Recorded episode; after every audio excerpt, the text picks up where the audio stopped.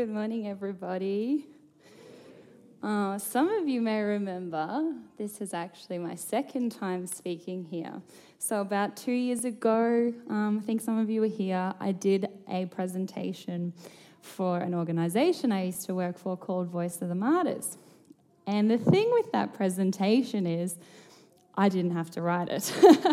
it was pretty much given to me, and I just presented it. And so, this is actually the first time that I'm speaking something original, um, something from the heart. And it's the story of the book of Job, um, and I've titled it God in Chaos. Um, and we're not going to read it word for word, but we'll do a sort of overview of the book and deep dive into a couple of passages. Um, and at the outset, I just wanted to say that there are so many ways to tackle the book of Job, so many lenses that you could look at it through. And today is just one specific lens. Like you might read it tomorrow and get a completely different message out of it. And it's just filled with so many wonderful depths and layers. Um, but today, we're going to tackle it on the layer of kind of theodicy, like a discussion of God and justice, but also kind of not. And you'll see what I mean um, when we get to the end, why it's kind of not. Because the irony is, God actually never answers Job's questions in the way Job wants him to. And so um, I just want to stop here and set the scene a bit about the book of Job. Now, I didn't realize this, but biblical scholars and even rabbinic traditions have dated Job as the oldest book of the Bible. And I find this really fascinating. In fact, Ellen White tells us in Patriarchs and Prophets that Moses wrote Job when he was tending the sheep in the wilderness of his father in law, um, Jethro. And he wrote Genesis and Job. And the funny thing is, why would Moses sit down, not yet have penned a single line of Torah, and thought to himself, where do I need to begin? And he comes up with Job, or Genesis, then Job either way. And if you think about it, this actually makes complete sense because what we're going to learn in depth is Job is ultimately a story of the great controversy played out in a person's life, and one where God's character and his judgment and his justice are called into question. Ellen White got how important this is when she wrote the Conflict of the Ages series. Have you noticed how she doesn't actually start chapter one of Patriarchs and Prophets with the creation story. The Arise students will know what um, chapter does she actually start with? Because I know it's part of your recommended reading.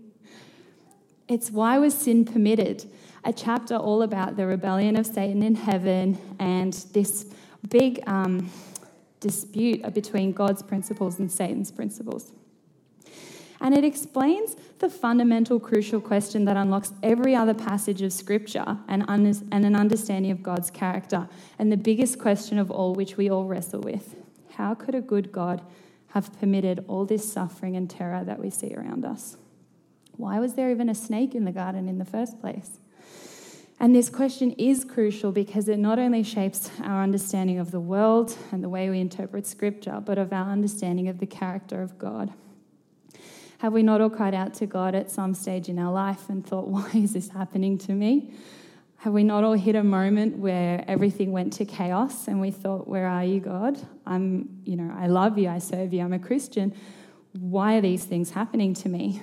And given the recent events of flood and war and pandemic, I think we all have this acute sense more than ever that there are some real injustices taking place, and that why question is just nagging at us. And so, recognizing this, Moses and Ellen White say before we get to the rest of the Bible, you need to understand there is a war taking place. There is a villain in the story who's putting God's character on trial and his essence and his government um, on trial, and he's being accused of being unjust. And so, Moses starts the book of Job um, with one of these rare insights we get into the Bible where we get to see things that are typically completely unseen. And so, if you have a Bible, feel free to open it. We're going to start in um, Job chapter 1 and just reacquaint ourselves with the story. So, there's a man in the land of Uz whose name was Job. And that man was blameless and upright, and one who feared God and shunned evil. And seven sons and three daughters were born to him. and also his possessions were so on and so on. And I just want to flag that the start of this story sets up a character who is blameless and upright. And that's important because we realize that everything that's about to happen to him, he deserves none of it. And he's also a very content man. He seems to have everything that he needs. And it is true, God has blessed him a lot. And his sons would go and feast in their houses, each on his appointed day, and would send and invite their three sisters to eat and drink with them. So it was when the days of feasting had run their course that Job would send and sanctify them, and he would rise early in the morning and offer burnt offerings according to the number of them all. For Job said, It may be that my sons have sinned and cursed God in their hearts. Thus, Job did regularly. We're going to come back to that later. Now, this is where it gets interesting. There was a day when the sons of God came to present themselves before the Lord, and Satan also came among them. And the Lord said to Satan, From where do you come? So Satan answered the Lord and said, From going to and fro on the earth, and from walking back and forth on it. The Lord said to Satan, Have you considered my servant Job? That there is none like him on the earth, a blameless and upright man, one who fears God and shuns evil. Isn't this scene so odd? Because we do not know under what premise the sons of God and Satan have come um, to, to God's presence, but we get the sense that it's like this formal meeting where the masters of certain planets and say um, are coming to sort of discuss matters that have been happening on the earth. And Satan comes as a representative of the earth.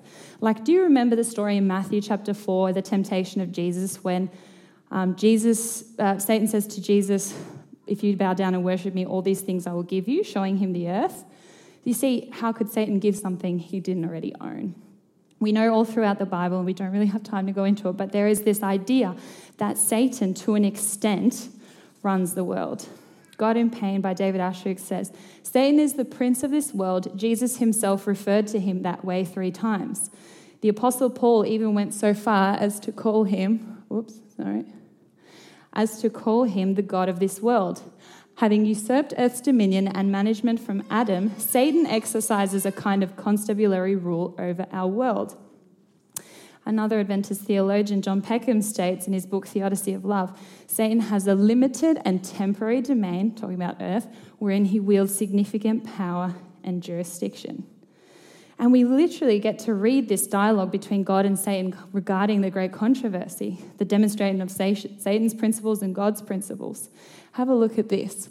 God asked Satan, Where do you come from? Satan answered, From roaming about on the earth and walking around on it. This identical question and answer appears in Job 2, suggesting they are procedural, perhaps indicating that Satan attends the heavenly council as the representative or ruler of the earth. The focus then abruptly turns to an apparently prior and ongoing dispute between God and Satan. So the conversation between God and Satan kind of goes like this From where have you come? Oh, I've come from, for example, Kingscliff. Kingscliff, hey? Have you seen my friend Leon? Have you seen my friend Megan? So, this is the kind of dynamic they're having. And then the conversation behind the conversation is even more interesting. It kind of goes like this Satan goes, I've come from earth. God says, Earth, the place that you say you have dominion. Have you seen my servant Job? Earth, the place that you have claimed as your own, and you are trying to govern it with your principles of selfishness and hate. But have you seen my servant Job, who chooses to live by my principles of love. He is blameless and upright, and so on. And so Satan is unhappy with this. He cannot allow it to stand. God has stuck his finger on something that is a slap in the face to Satan. When God takes the initiative in the conversation, the topic suggests a discussion long in process, progress. It is as though God and Satan are picking up where they last left off on a subject about which they disagree. Have you considered my servant Job? In other words, this conversation is a continuation of an ongoing disagreement. And see, some people think that in the book of Job, um, Satan is accusing God, because that's typically what he does.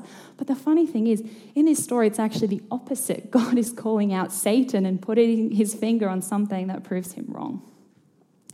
He, Satan, appears to be on the defensive When God brings Job to Satan's attention, it has the connotation of evidence that Satan would like to ignore. God's reference to Job, Job's integrity, forces Satan to show his hand, and he will do it by proposing a test that is meant to give him the edge in the argument with God. And so, the story continues. Satan answered the Lord and said, Does Job fear God for nothing? Have you not made a hedge around him, around his household, and around all that he has on every side? You have blessed the work of his hands, and his possessions have increased in the land. But now stretch out your hand and touch all that he has, and he will surely curse you to your face. And the Lord said to Satan, Behold, all that he has is in your power, only do not lay a hand on his person. So Satan is essentially saying, You've bought his loyalty. This doesn't prove your case at all. People do not willingly choose to live by your principles unless they get something out of it. His relationship with you is based off complete self interest because you give him all these things. And so, in his view, in Satan's view, God and Job are in this like mutual contractual relationship where, in exchange for worship and devotion, God gives Job gifts. Therefore, although Job's character is at stake, God is actually the implied target in the whole story.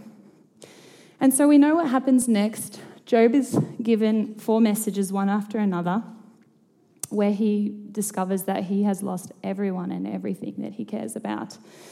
And then he remains faithful, and then Satan inflicts him with boils. And at this point, he is just completely miserable. And some friends show up to comfort him. Now, we're going to spend some time summarizing the next 30 chapters or so because these chapters are just a back and forth debate between Job and his friends. And at the core of the debate are these three questions Is God just? Does God run the universe on the principles of justice? And if so, how is Job's suffering to be explained? And the thing is, in this entire debate, both Job and his friends are working from this big underlying assumption of what justice ought to look like in the world. So, if you are a wise and a good person, you're going to get success and reward. And if you're an evil person that does sinful things, you're going to get punishment. So, we're just going to pause here and unpack Job's argument to his friends and vice versa. Job's argument goes something like this I'm innocent Therefore, my suffering is not divine justice. Because remember, according to the assumption, God only punishes those who are evil or sinful. Therefore, God does not run the world according to justice, or even worse, God himself is simply unjust. And then the friends respond. But let me tell you something so interesting about these friends. In the story, they're not just friends. You see, the book of Job is actually a book of dense Hebrew poetry and one of the three wisdom literature books alongside Proverbs and Ecclesiastes. And Eliphaz, Bildad, and Zophar, the three friends, in the story represent the best of ancient Near Eastern thinking about God and suffering and the human condition at the time. What they say to Job is nothing short of what the best philosophical thinkers at the time had to say about God and what they believed. And in fact, many biblical scholars identify with excellent evidence that these friends actually came from an area known for its wise men. They were likely men of prestige, knowledge, and wisdom, and don't forget, all of them are apparently followers of Jehovah. More than that, each friend claims a different source for their argument. Eliphaz claims special revelation, which means like he thinks he just got it directly from God, what he's about to say. Bildad invokes tradition, and Zophar reason. And so each friend genuinely believes that what they have to say is credible, true, and going to help Job identify the problem. They lay out for us everything human reason has to say about the subjects of God and suffering. But funnily enough, they all have a similar kind of argument. And at this point, we might ask ourselves, though, why does the Bible lend so much time to these three friends talk about things that we find out at the end, or even when you're reading them, they're not really true? They're not really great of God or even a very good description of what's going on. And we'll come back to answer that a bit later. And so his friend's argument goes like this We know God is just, and we know he runs the world on the principles of justice and fairness. So, Job must have done something really bad to be getting what he deserves. You see this type of thinking of the story in the Bible in John chapter 9 um, when Jesus was walking past a blind man with his disciples. And they say, Rabbi, who sinned, this man or his parents, that he was born blind? And Jesus answered, Neither, but that the works of God shall be revealed in him. And so we see the mentality of Job's three friends permeating Jewish thinking even in Jesus' time. And, the, and Jesus says, Well, wrong on both accounts. Something else entirely is going on. And the thing with this type of thinking is, it is so damaging to the character of God more than anything else. On the one hand, they cast God as a person who is remote and detached, and to whom human existence and conduct are matters of indifference. And on the other hand, as the most stable refrain, they depict God as relentlessly harsh and exacting. While nothing in these speeches is flattering to Job, their mantra is unremittingly unflattering to God. They're essentially agreeing with Satan what he said in the beginning of the story you are rewarded for good and punished for bad. God walks, works by a mutual understanding. No one would willingly choose to live by his principles and love him if they don't get something out of it. And so, for the next 34 chapters, Job is on an absolute emotional roller coaster ride. In some verses, he's confident that God is wise and good, but in other verses, he blames God for almost all the injustices that take place in the world. And by the end of the dialogue, Job demands that God comes and explains himself in person. Oh, that I had one to hear me. Here is my mark. Oh, that the Almighty would answer me, that my prosecutor had written a book. And so God does come. And I'll just put in a bracket here. We're going to skip the speech of Elihu. Um, there's a fourth friend that usually speaks in the story before God comes, but we don't have time to deal with that. So we'll go straight to God. And he comes out of this whirlwind, which I find really interesting. Because you see, the form that God comes in in the Bible can be significant. Like, do you remember the story of Elijah when he gets really depressed and flees to a mountaintop and then he experiences a fire and an earthquake and a tempest? But it says, God wasn't in the fire or the earthquake or the tempest, he was in the still small voice. You see, in Job, God doesn't come in a still small voice, he comes in the tempest, in the whirlwind. So, the, the, in the um, Hebrew, the word for whirlwind here is sa'ah, which can mean storm, tempest, like just this fierce, raging sort of weather um, or whirlwind. And if you think about it, it kind of makes sense because the wind blows in random places. You can't see where it's going, you don't know, you know where it's heading next, and you can't understand it. Funny enough, um, biblical scholars think that Job probably lived on the edge of the Arabian desert, which was a place known for having really big sandstorms and sand whirlwinds. And these whirlwinds would, you know, pick up whatever was in their place, sticks and rocks, and it could deconstruct the things around them. And in this way, we can see that Job uh, what God is about to say to Job is deconstruct his entire worldview. He's going to essentially take everything we think we understand and we know about God and tear it down, and he's going to take Job to school.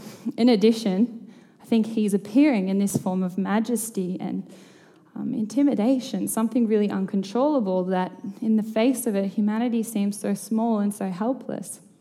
And this makes complete sense in light of what God's about to say to Job, because he's going to show us how small we are and how little we know and understand. It's almost a rebuke that we have to be careful not to speak wrong things about God with such confidence. So, Job 38 Then the Lord answered Job out of the whirlwind and said, Who is this who darkens counsel by words without knowledge? In other words, who's speaking without knowing what they're talking about? Now prepare yourself like a man. I will question you, and you shall answer me. Where were you when I laid the foundations of the earth? Tell me if you have understanding. Who determined its measurements? Surely you know. Who stretched the line upon it? To what were its foundations fasted? Or who laid its cornerstone? Have you entered the springs of the sea? Or have you walked in search of the depths? Have the gates of death been revealed to you? Or have you seen the doors of the shadow of death? Have you comprehended the breadth of the earth? Tell me if you know all of this. You see, God first responds to Job's accusation that God is incompetent at running the universe. And so he takes Job on this virtual tour of the cosmos and he shows him the origin and order of things and how grand and wonderful it is. And he says, Job, are you even capable of running it or understanding it even for a day?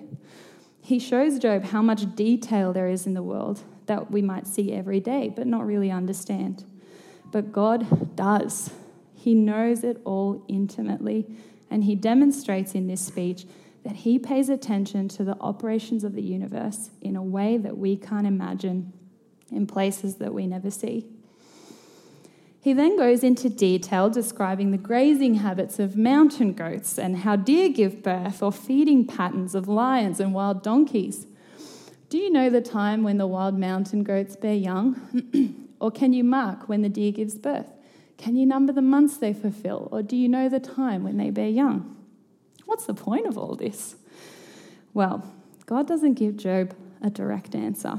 He could have told him about the conversation with Satan. He could have explained, look, there's this thing going on called the Great Controversy. You're kind of stuck in the middle. He could have explained the principles at play. But no, God does something else entirely. And please don't miss this. God bypasses all this and tells Job all he needs to know and all we actually need to know.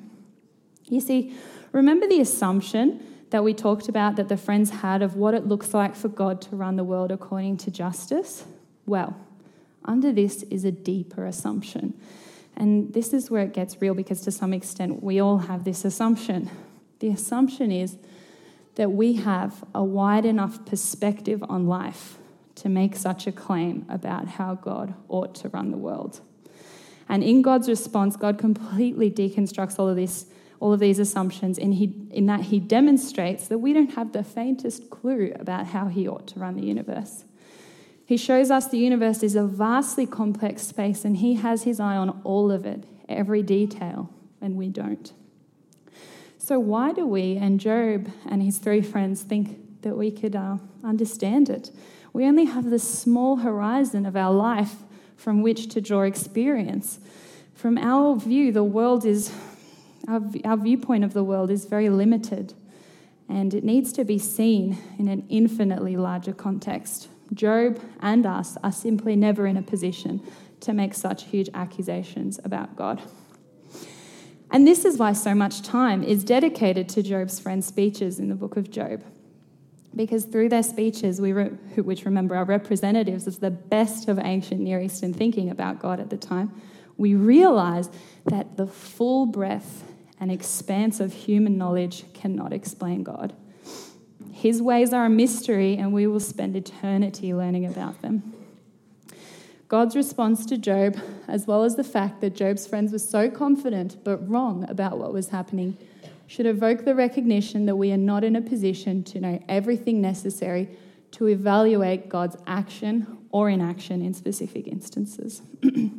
this reminds me of a story that Ty Gibson tells in Arise. Um, it's the story of um, a person looking through a keyhole, one of those old fashioned keyholes that we don't have anymore, where you can see all the way through to the other side of the door.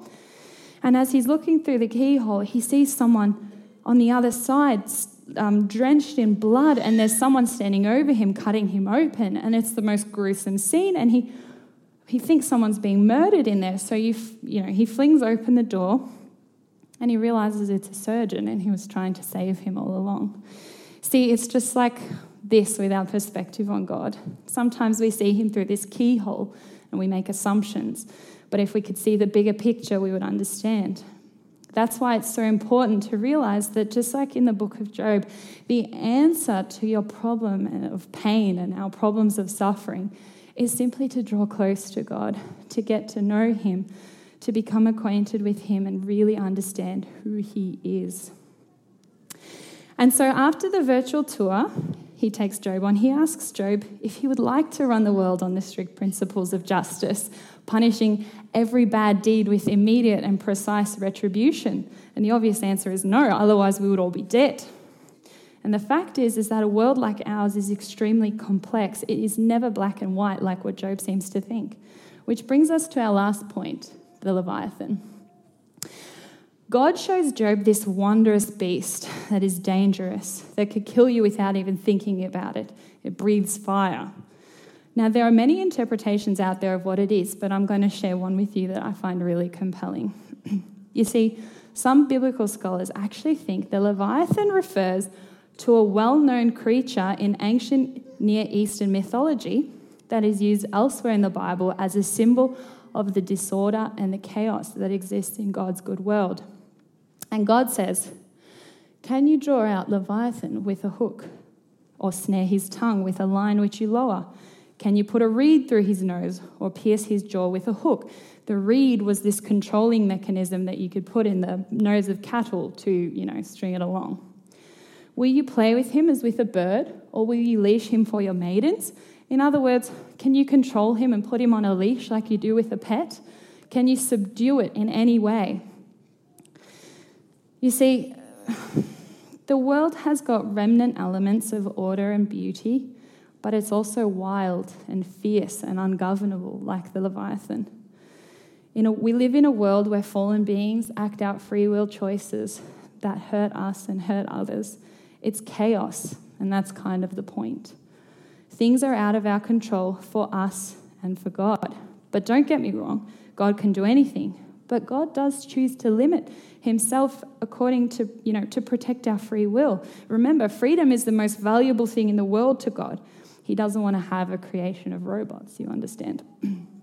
and so the wild beast shows us that in this world, chaos reigns and things happen that God doesn't exactly desire to happen, in a sense. Remember, coming back to the great controversy, Satan's desire is to live in a world run by these principles of chaos and hate. And he questioned God's government. He questioned love as the primary operating force of reality. And so the fullness of this must be played out on the human stage for all the universe to be sure that God is love and love is the only way to live. And so, from Job's point of view, it looks like God is not just, and sometimes from our point of view. And we have trouble accounting for ours or others' suffering. But through God's response, we receive a lesson on how extremely complex the world is and how at this stage it is not designed to prevent suffering. At this stage, it is not designed to prevent suffering. Because you see, planet Earth, where we are now, it's not heaven. Some of us forget that sometimes. I do. I know I go about my life trying to make it as nice as I can, and then something bad happens. And I ask, like, God, what's going on? But it actually shouldn't surprise me because if I remember where I am on this earth, it all fits. And so um, I think one of the keys to coping with suffering and the problem of pain is to remember this earth isn't our final home. Um, C.S. Lewis makes this great point that maybe one purpose of pain is to remind us that earth is not our final resting place, lest we get too comfortable. He says, God whispers to us in our pleasures, speaks in our conscience, but shouts in our pain. It is his megaphone to rouse a deaf world. And so this leaves Job in a place of humility. He never learns why he suffered, and yet he is able to live in peace and in the fear of the Lord and he apologizes for accusing God and acknowledges that he overstepped his knowledge boundary. He says, I have heard of you by the hearing of the ear, but now my eye sees you. Therefore I abhor myself and repent in dust and ashes. Commenting on this, the SDA Bible commentary says, God does not vindicate Job at once. His divine purpose is not to settle an argument, but to reveal himself. Neither does he explain to Job the reason for his suffering, a clear understanding of God is superior in importance to an unfolding of all the reasons for divine providence. God does not explain why the wicked prosper or why the righteous suffer. God simply reveals himself, his goodness, his power, his wisdom. Uh, whoops, sorry. And he intends that that revelation, yeah, that revelation shall answer Job's problems. God's reply acquaints Job not merely with facts, but with God. This response was so effective that this approach was so effective that Job's response was, Now mine eye seeth thee. When Job saw God, his perplexities disappeared when he realized who he is. And then the book closes with this short epilogue where God says that Job's friend had spoken wrong and they had a far too simple explanation of his justice. And then um, God responds, restores to Job everything that he has lost in double, except for the kids. He only gets back, you know, the same amount that he had before. And I'll leave it up for you to decide. But one reason um, I think that is is perhaps because he will have double when he gets to heaven. Um, the 10 that died and the 10, the 10 new ones that he received. Um, I definitely don't think it's a coincidence that, that the story mentions in the very beginning that Job was interceding for them. And the funny thing is, is that in the epilogue, God says that Job has spoken rightly about him, which is weird because we know at times Job is outright um, angry at God and, and drawing hasty conclusions. But the thing is, is that in all his pain, Job cries out for God more than anything else. God approved of Job's wrestling, how Job came honestly before him with all his emotion and pain and simply wanted to talk to God himself. And God says, that's the right way to process suffering and pain. Struggle through in prayer with me. When we are suffering, we can honestly bring our pain and grief to God and trust that He knows what He's doing. Take your suffering to Him, cry out. That is the best mechanism. None of your problems are too small for Him. Have a look at this quote from Steps to Christ, which for me is the most beautiful quote in the entire spirit of prophecy. It's a little bit long, but if you stay with me, it'll be worth it, I promise. Keep your wants, your joys, your sorrows, your cares, and your fears before God. You cannot burden him, you cannot weary him. He who numbers the hairs of your head is not indifferent to the wants of his children. The Lord is very pitiful and full of tender mercy. His heart of love is touched by our sorrows and even by our utterances of them. Take to him everything that perplexes the mind. Nothing is too great for him to bear, for he holds up worlds. He rules over all the affairs of the universe. Nothing that in any way concerns our peace is too small for him to notice. There is no chapter in our experience too dark for him to read. There is no perplexity too difficult for him to unravel. No calamity can befall the least of his children. No anxiety harass the soul. No joy cheer. No sincere prayer escape the lips of which our Heavenly Father is unobservant or in which he takes no immediate interest. The relations between God and each soul are as distinct and full as though there were not another soul upon the earth to share his watch care, not another soul for whom he gave his beloved Son. Which brings me to my concluding point. Job gives us one of the most astoundingly beautiful insights into the story of Jesus. In this novel, we see the story of God giving up a righteous, upright man into the hands of an enemy to experience pain on every conceivable level. Mentally, physically, emotionally, he experienced disgrace, shame, grief, loneliness, fear, rejection, a broken spirit. And through a proper reading of the story of Job, we begin to understand not only how to interpret our own suffering and pain, but how to interpret God's suffering and pain. how Jesus felt on the earth, rejected by friends, um, having the weight of the world's sin upon him. Job shows us that the proper perspective to interpret our own pain and the pain of others on this planet is through Jesus. Jesus felt our pain. He knows exactly what it feels like to question God like we do. Remember, he cried out, My God, my God, why have you forsaken me? That why question that we all ask. Only with the cross at the focal point, only with our understanding that no matter what we suffer on this earth, our God and our Creator has suffered with us, has suffered for us, and has suffered worse than any of us ever could only with that understanding can any theodicy even begin to make sense.